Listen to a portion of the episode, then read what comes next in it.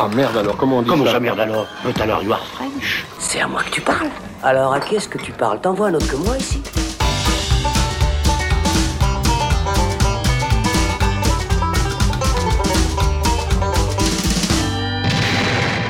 Salut, c'est Thibaut et on se retrouve dans le saloon pour parler du deuxième chapitre de Sans un bruit ou A Quiet Place en version originale. Avec son univers post-apocalyptique convaincant, son histoire familiale plutôt bien écrite et son chouette concept de monstre extraterrestre à l'ouïe hypersensible, le premier volet s'était imposé comme une excellente surprise en deux mille dix-huit. Il n'aura donc pas fallu longtemps pour qu'un projet de suite soit lancé et après un report de sortie de plus d'une année, voici enfin ce Sans un bruit deux dans nos salles. La qualité est-elle à nouveau au rendez-vous? C'est ce dont on va discuter avec mes camarades ici présents. Alexandre Caporal, salut Alex. Bonjour Thibaut. Florian Pouplin, salut. Salut. C'est bien, tu es discret comme il faut. Oui. Et pour l'occasion, nous recevons également Nathanaël Stery. Salut, salut Nathanaël, on va y arriver. Bonjour les hommes. Salut Nat. Alors calmez-vous, parce que si vous êtes prêts, on enlève nos chaussures, on évite les mouvements brusques et on discute très discrètement de ce film. C'est parti. Fais pas chier. Ah, fais pas chier ou je te ferai une guerre comme t'en as jamais vu. Après l'attaque de leur foyer par les créatures aliens et la mort du paternel à la fin du premier film, Evelyn Abbott et ses deux enfants sont forcés de fuir pour s'aventurer à l'extérieur, dans un monde ravagé et grouillant d'extraterrestres bien déterminés à les massacrer au moindre bruit. La famille finit par tomber sur un autre survivant qui s'avère être un ancien ami de la famille, et ils vont découvrir qu'il existe bien d'autres menaces que les monstres qui rôdent dans les parages.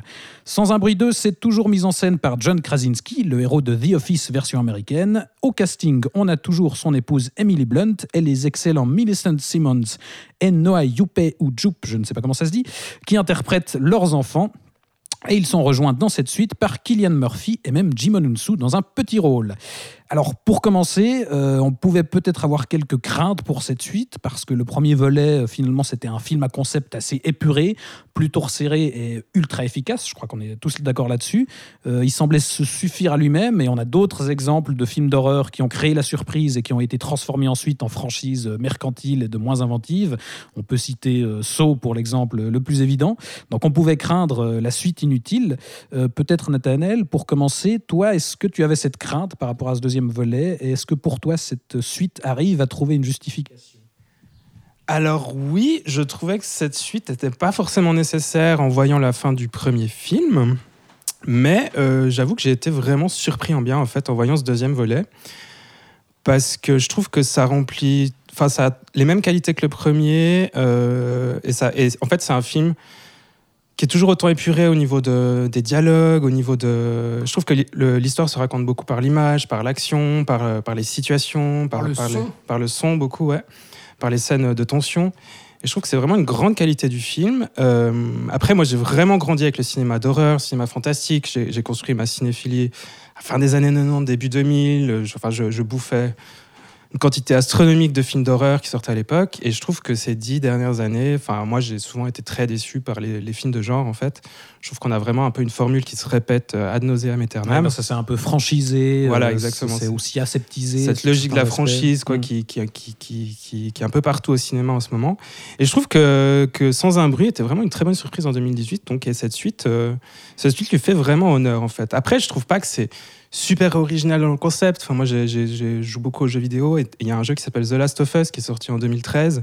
C'est exactement le même concept. En fait, c'est des créatures qui, qui réagissent au moindre bruit, qui t'attaquent au moindre bruit. Le film avait été beaucoup comparé hein, voilà. à, à la sortie à The Last of Us. Et je trouve que ça dessert un peu le film parce que justement, enfin, on sent que c'est, c'est très inspiré de ça. Après, ça, ça enlève pas, enfin, les qualités principales du film. Quoi. Je trouve que c'est vraiment un survival nerveux. Euh, vraiment habité, et il y a une scène que j'aime beaucoup en montage alterné avec trois situations qui montent en tension sur la fin, qui je trouvais très efficace, et même tout à la fin il y, y a des lumières un peu bleues, rouges qui rappellent un peu le cinéma de Dario Argento que j'ai beaucoup apprécié. Après je sais pas si c'était volontaire mais j'imagine que oui, et euh, ouais, enfin moi j'ai pas grand chose de négatif à dire sur le film quoi. C'était vraiment une, une très bonne surprise. Surprise confirmée. Donc Florian, toi je crois que tu vas aussi aimer le premier, est-ce que... Alors oui. Là euh, ça se confirme pour toi aussi? Ça se confirme pour moi, je rejoins totalement euh, Nathanaël sur le fait que euh, on en a bouffé des franchises et que la recette est la même d'une franchise à l'autre. Euh, le manque d'originalité euh, du cinéma de genre euh, américain fait pour le public assez large, hein, parce qu'il y a énormément de petits films qui sortent qui sont excellents. Et euh, je crois qu'en en voyant le premier film et ce film-là, euh, j'avais oublié à quel point euh, un film d'horreur peut être simple et efficace. Et euh, je crois que ça faisait, euh, ça faisait un bail que je n'avais pas vu. Et ce film-là m'a rappelé ça, que le cinéma d'horreur, c'est pas grave s'il n'est pas original, s'il n'est pas euh, du high concept, comme on a pu voir avec Hereditary et puis... Euh, et d'autres exemples comme ça. Euh, là, c'était concept, juste le premier un... quand même. Hein. C'est pas du high concept, c'est un concept très très simple, ouais, qui est bien fait et qui fonctionne, où tout fonctionne et le début et la fin, c'est parfaitement calibré. C'est pas original, tu vois, ils réinventent pas, ouais, un truc. Ouais, c'est vrai qu'il n'y a pas besoin de voilà. cet enrobage justement du elevated horror où tout d'un voilà, coup ça pose des termes, c'est plus que du cinéma d'horreur. Et je trouve là, que c'est reste... bienvenu euh, qu'on ait du coup ce deuxième qui sorte et qui, euh, pour moi, est tout aussi humble et honnête que le premier, qui change de genre, et c'est là qu'il est intelligent. C'est-à-dire que dans le premier, on avait de l'horreur intimiste, puisqu'on est toujours dans un même endroit, dans la ferme, où il y a certes différents endroits, mais tout se passe là, et on est dans la construction des personnages, on est avec cette famille. Et là, dans le deux, le cercle s'ouvre puisqu'ils vont à l'extérieur, comme tu l'as dit dans le pitch. Et, euh, et là, on passe à un film plus d'action qu'un film intimiste, même si les personnages ne sont pas laissés de côté, et heureusement, sinon là, on aurait perdu toute l'essence du, de, ben, du, du, du projet et du concept. Euh, et moi, j'ai, j'ai été rassuré aussi que Krasinski revienne à la réalisation. Moi, c'est un truc parce que souvent, quand ils veulent faire une, une franchise, les producteurs disent à ceux qui ont fait le, le premier bain de show. Et, bah, ils, prennent, ça l'idée au et ils prennent des yes man mmh. qui font une, une, une grosse merde. D'ailleurs, les deux scénaristes du premier ont décidé de partir parce qu'ils avaient peur que ça devienne une franchise. C'est aussi pour ça que Krasinski, là, est aussi scénariste seul, je crois, oui. et ré- réalisateur. Mais il n'était pas censé revenir à la réalisation. Justement, le, les producteurs voulaient chercher quelqu'un d'autre de base et finalement, ils n'ont trouvé aucune proposition qui les a convaincus. Donc, ils sont revenus vers, vers Krasinski. Oui, et donc ça se sent en fait qu'il y a une continuité, que le mec sait. Qu'il... Enfin, voilà, on sent qu'il y a une homogénéité entre l'un et le deux, même s'il y a un changement de genre, qu'on passe de l'intime, euh, on s'ouvre à un truc beaucoup plus actionneur, parce qu'il y a beaucoup plus de bruit dans le deux que dans le premier, et on joue beaucoup plus avec ça.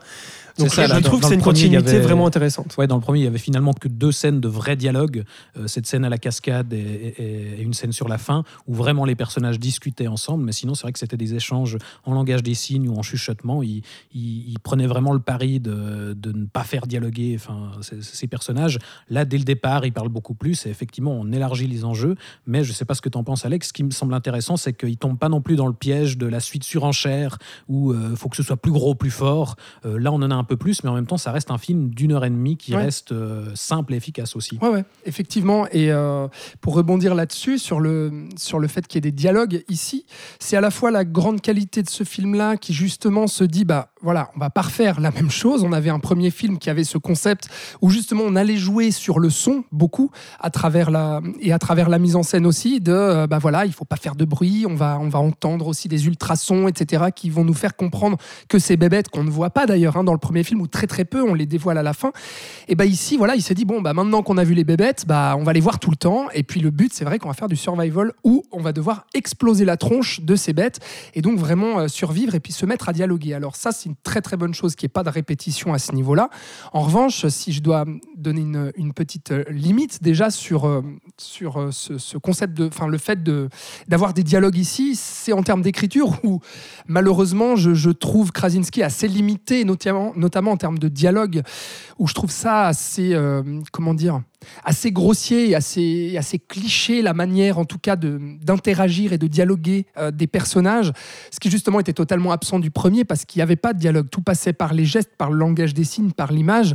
Là justement, ça affaiblit un tout petit peu plus ce deuxième volet par rapport au premier. Bah, ça fait qu'effectivement, il, il dit peut-être un peu trop littéralement certaines ouais. choses euh, qui étaient plus subtiles dans le premier ouais. film, notamment par rapport au parcours des personnages, parce que là, je trouve ce qui est intéressant, c'est qu'on est aussi dans la continuité du premier film par rapport au, au parcours euh, notamment des enfants. Et il y avait cette relation avec le papa et, et la fille qui était importante dans le premier. Là, on a un peu la continuité, mais effectivement, on fait dire aux personnages un petit peu ouais. ce qu'on est censé comprendre. C'est ça, ouais. Et ce qu'on ressent aussi, et puis euh, pas mal de choses aussi sur le background de certains certains personnages, et notamment du personnage de Cillian Murphy aussi, où je trouvais pas ça totalement subtil.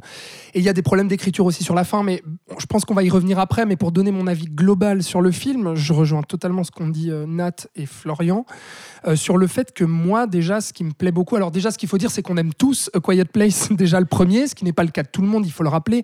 Euh, le film a eu globalement des bonnes critiques, mais c'est, ça faisait pas non plus consensus.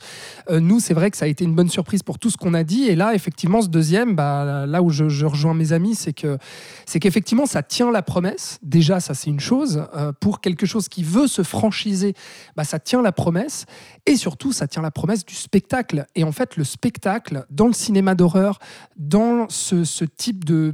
de divertissement en fait, qui justement ne veut pas être plus que du divertissement, qui assume le fait que bon bah voilà, nous on fait du divertissement, on va pas commencer à, à essayer de faire du Nolan à chaque film, parce que finalement euh, à Hollywood on a vu beaucoup ça, notamment dans le cinéma d'exploitation, dans le cinéma d'horreur, une forme de ah bah il faut qu'on complexifie tout parce que sinon euh, on va pas être pris au sérieux et on, on va pas être assez intelligent. Et en fait là Quiet Place sort complètement de ça et livre vraiment un spectacle mais immersif, tendu, qui fout les boules, et de voir ça sur grand écran, parce que le film est en salle et ça fait du bien. Mais qu'est-ce que ça fait du bien de voir ça, de, de voir un, vraiment un divertissement qui travaille autant sa mise en scène. Euh, moi, je, je pense à cette scène d'introduction où on va revenir en arrière pour justement nous montrer en fait l'invasion extraterrestre. Mais putain, je veux dire, c'est c'est les fils de l'homme qui croisent la guerre des mondes. Enfin, c'est c'est c'est ça qu'on ouais, retrouve. On pense aussi quoi. à Jurassic Park. À Jurassic ce Park, que je trouve euh, ouais. excellent aussi, c'est qu'en soi, elle sert à rien cette non. ce flashback d'intro, parce que finalement, il, il nous montre ce que le premier film synthétisait déjà sur l'apparition de ces créatures extraterrestres. Euh, mais on voit justement ben, l'invasion de la de la Terre, euh, voilà, et la, et la fuite de la famille au départ. Mais effectivement, comme tu dis, c'est c'est ultra efficace et, et, et ça pose d'emblée euh, voilà, un film qui sera du coup euh, beaucoup plus frontal dans sa manière de montrer les créatures et de... Plus dans l'action finalement voilà. que... Ouais. La, la première scène sert quand même à introduire le personnage de Emmett, oui, qui est joué par Cillian Murphy, et aussi de redéfinir le personnage principal de ce nouveau film, qui est la petite fille. On revoit aussi était, John Krasinski. Déjà, John voilà, ouais, Krasinski qui voulait jouer aussi un petit peu. Mais euh, parce que je, je sais plus si dans le un, il y avait autant, on se mettait autant à la place de la petite fille que Regan, qui est jouée par Millicent, je me rappelle plus son nom de famille. Voilà, merci. Et là, dès l'ouverture, je trouve qu'on a ce concept qu'on est à sa place des fois, donc on n'entend rien. Et je trouve que c'est ces passages-là qui sont les plus bluffants, parce que tu vois tout qui pète autour, les monstres qui, voilà, et t'entends pas. Et je trouve ça d'autant plus euh, effrayant. Et je me rappelle pas qu'il y avait ça dans le premier film. Peut-être que je me trompe. Il y avait, il y avait quelques scènes comme ça. Mais là, je trouve que cette scène d'ouverture pose beaucoup ça. Et ça va être vérifié par la suite, puisque le personnage principal du film, c'est elle. Ouais. Voilà. Donc je trouvais que cette, cette, cette ouverture, quand même, utile à la suite de... à la suite du récit, ouais. du moins. Ouais, justement, Nathalie, je pense que c'est un, un truc effectivement qui est, qui est fondamental dans, dans cette suite, c'est, c'est le, ce personnage de, de la fille qui devient effectivement l'héroïne, qui prend un peu le, le pas. Le, le premier film était centré sur les parents, et là, c'est elle qui est au cœur de, de l'histoire. Ouais, tout à fait. Je trouve génial que le film il fasse un carton en box-office. Quoi. Aux États-Unis, ça cartonne... Euh... Truc de fou, quoi. cent vingt-cinq millions, je crois. Et pour un, un film de genre comme ça, je trouve qu'il est, qu'il est aussi abouti, ça fait, ça fait plaisir, quoi.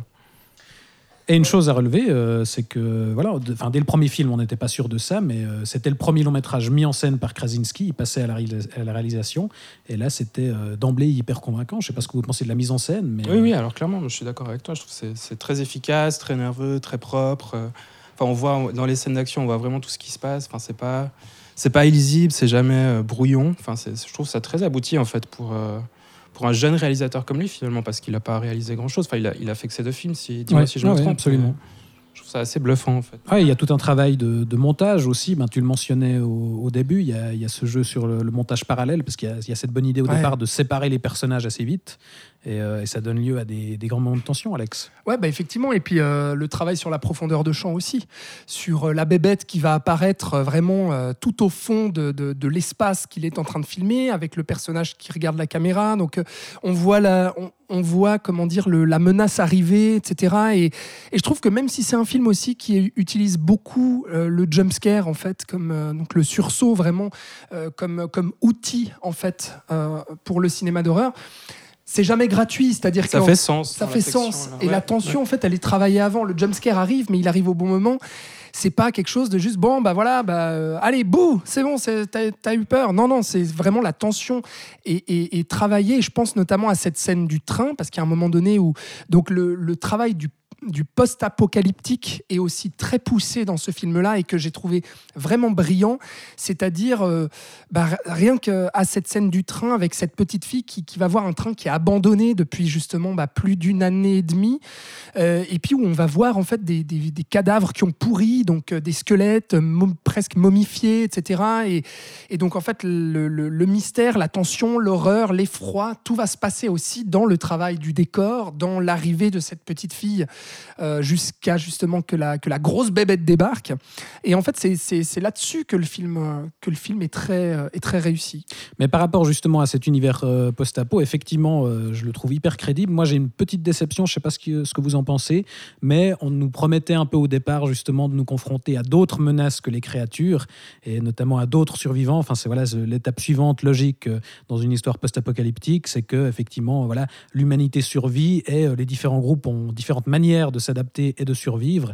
Et euh, certains groupes peuvent devenir des menaces. Tu penses à la Là, scène du port. On a un peu ça, mais finalement, c'est assez peu exploité. Je sais pas ce que et vous c'est en dites. Des choses. C'est surtout euh, la scène du port avec cette espèce de tribu chelou de survivalistes. On ne sait pas ouais, vraiment. Hein, pas, ils débarquent comme ça. Pas.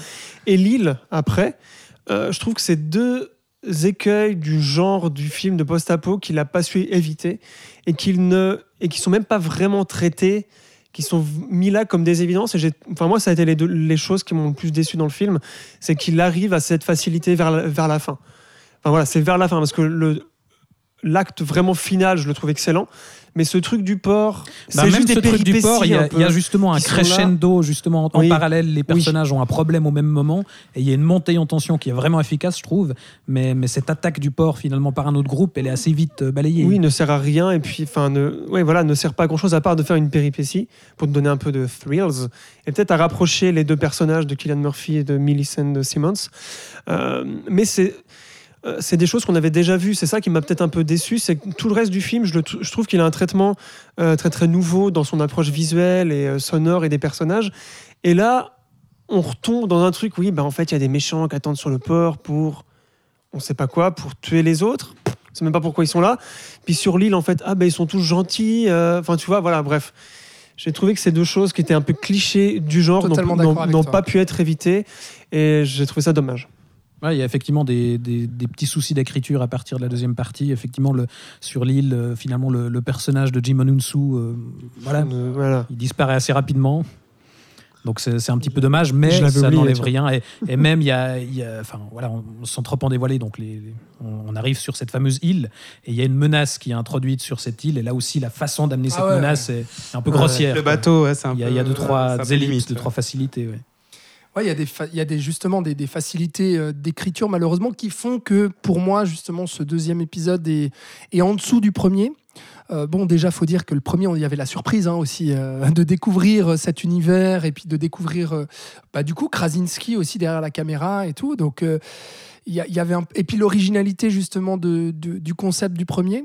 Euh, là, on est dans quelque chose d'un peu moins original et puis du coup, qui a quelques soucis d'écriture par rapport au premier, je trouve.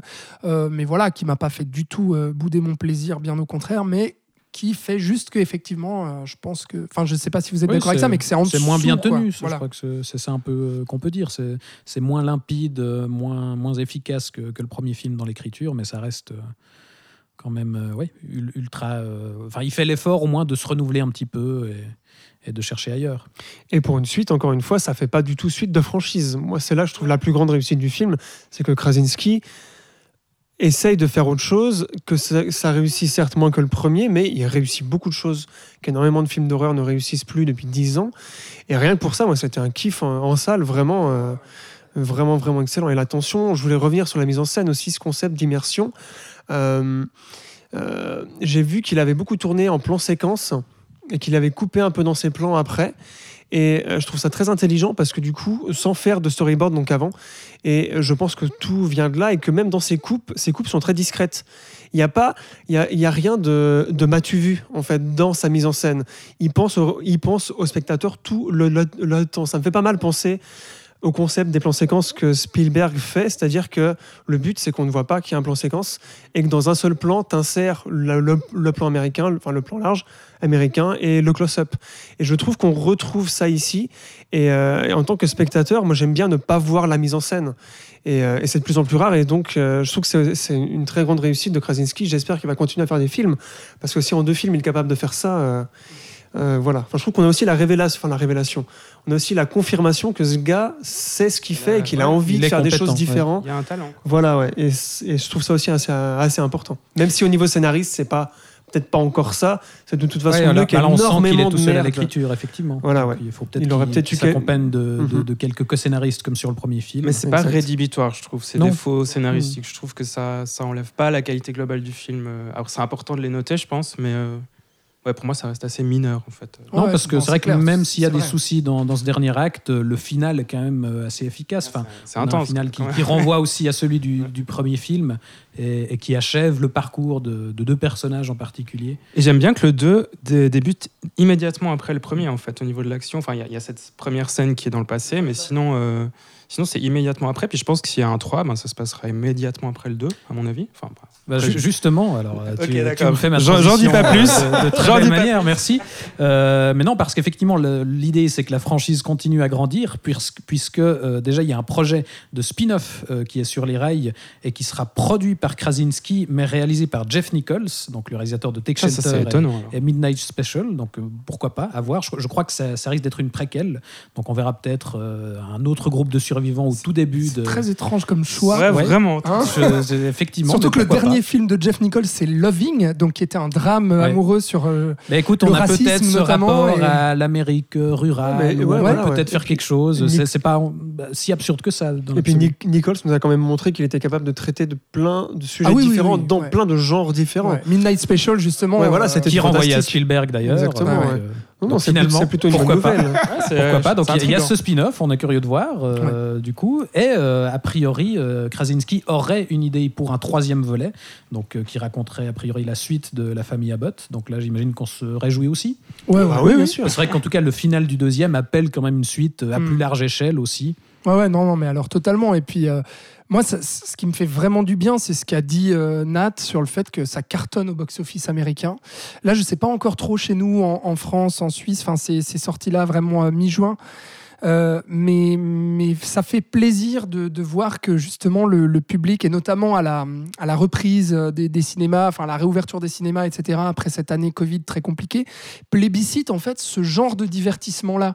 Parce que, euh, euh, voilà, dans, dans, ce, dans ce type de film-là, encore une fois, on, on, ce qu'on a vu ces dernières années, enfin, moi je trouvais vraiment assez, assez pauvre en termes de propositions non, et en a, termes de spectacles. Il y a quand même euh... Conjuring trois et American ouais, Night, non. Night Nightmare voilà. Jeudi. Non, non mais, mais tu vois, c'est mais très bon exemple. Il a ça face à lui. Mais très c'est bon ça exemple, qu'on disait avant. Parce que justement, un Conjuring trois qui n'a pas grand-chose à proposer de, de neuf, et puis même qui n'amène pas grand-chose en termes de, de tension, de spectacle horrifique non plus. Enfin voilà, c'est, c'est... Conjuring trois, c'est un peu le genre de, de proposition horrifique qu'on voit depuis quand même pas mal d'années, en tout cas qui, qui s'adresse vraiment à un large public. Et là, de voir ce, ce genre de film-là vraiment bien branlé, bien mis en scène, qui pense en fait sa mise en scène pour le cinéma, là où un Conjuring trois pourrait être totalement visible à la télévision. C'est pas pour Ou dégrader pas le tout. truc, mais je veux dire, non, mais vous voyez ce que je veux dire. Non, mais c'est clair que c'est un projet beau, qui paraît beaucoup plus personnel, beaucoup plus sincère, et voilà, beau, où il y a de l'envie derrière, qui, ouais. qui change effectivement. Effectivement, de des, cinéma, de grandes franchises euh, uniquement marketing euh, ou alors justement des, des productions Blumhouse euh, qui ont, qui là aussi sont des films à concept mais qui ont qu'un concept à proposer finalement. Exact. Et puis on n'a pas dit quand même que Emily Blunt et Cillian Murphy sont excellents. Oui, absolument. Mais tout le casting c'est est extra. Vrai. Les enfants oui, oui. aussi ouais, sont géniaux. Enfants, ouais. Ouais. Et là justement, euh, la question aussi se pose sur euh, la direction d'acteur en fait de Krasinski, qui lui-même est acteur euh, à la base, et, et en fait euh, à quel point est-ce que lui il participe justement à, à ça, parce que moi j'ai été aussi bluffé quand même par euh, le, le, le jeu d'acteur, mais de tous, comme vous dites, les enfants aussi, je les trouve tous impressionnants et, et, et d'un réalisme assez dingue. Et du coup, euh, est-ce que c'est juste un bon choix de casting ou est-ce que Krasinski a aussi... Non, mais c'est vrai que des fois, justement, les, les acteurs qui passent à la réalisation ont aussi ce, ce, ce talent après pour diriger les acteurs. Bah, ayant eux-mêmes cette expérience-là, ça, ça peut effectivement apporter quelque chose d'intéressant. Bon, après, il y a des soucis d'écriture, mais je trouve que les enfants sont bien écrits. Les personnages des enfants sont, sont vraiment bien écrits, puis je pense que ça aide aussi aux acteurs à, à ouais, bah, bien incarner... Les, en fait. les vrais héros du film, ouais. finalement. Ouais, complètement. Du coup, je, ça, ça va être intéressant dans le trois, de voir ce que les enfants... Ben, tu vois... ce qui va se passer. Incroyable. Comment va-t-il continuer leur parcours ouais. Et qui incarnera le bébé? Aura-t-il grandi? ouais, ah Non, ce sera encore un bébé. C'est, des fois, c'est une suite directe. Bah oui. Si c'est la suite directe. On verra ça pour le troisième. En tout cas, dans l'immédiat, vous l'aurez compris, on vous recommande plutôt chaudement Sans un bruit deux, si vous voulez une proposition horrifique, honnête et inventive. Euh, on, cinéma, l'a dit, on l'a dit, préférez ça clairement au dernier Conjuring. Je crois qu'on est tous d'accord oui. là-dessus. Dans tous les cas, merci Alex, Florian et Nathanaël d'être venus en parler. Merci Titi. Et merci à vous de nous avoir suivis jusqu'au bout. N'hésitez pas à commenter et partager l'épisode. Vous pouvez nous réécouter sur les plateformes habituelles. On se retrouve dans un prochain débat. À bientôt. Ciao, ciao.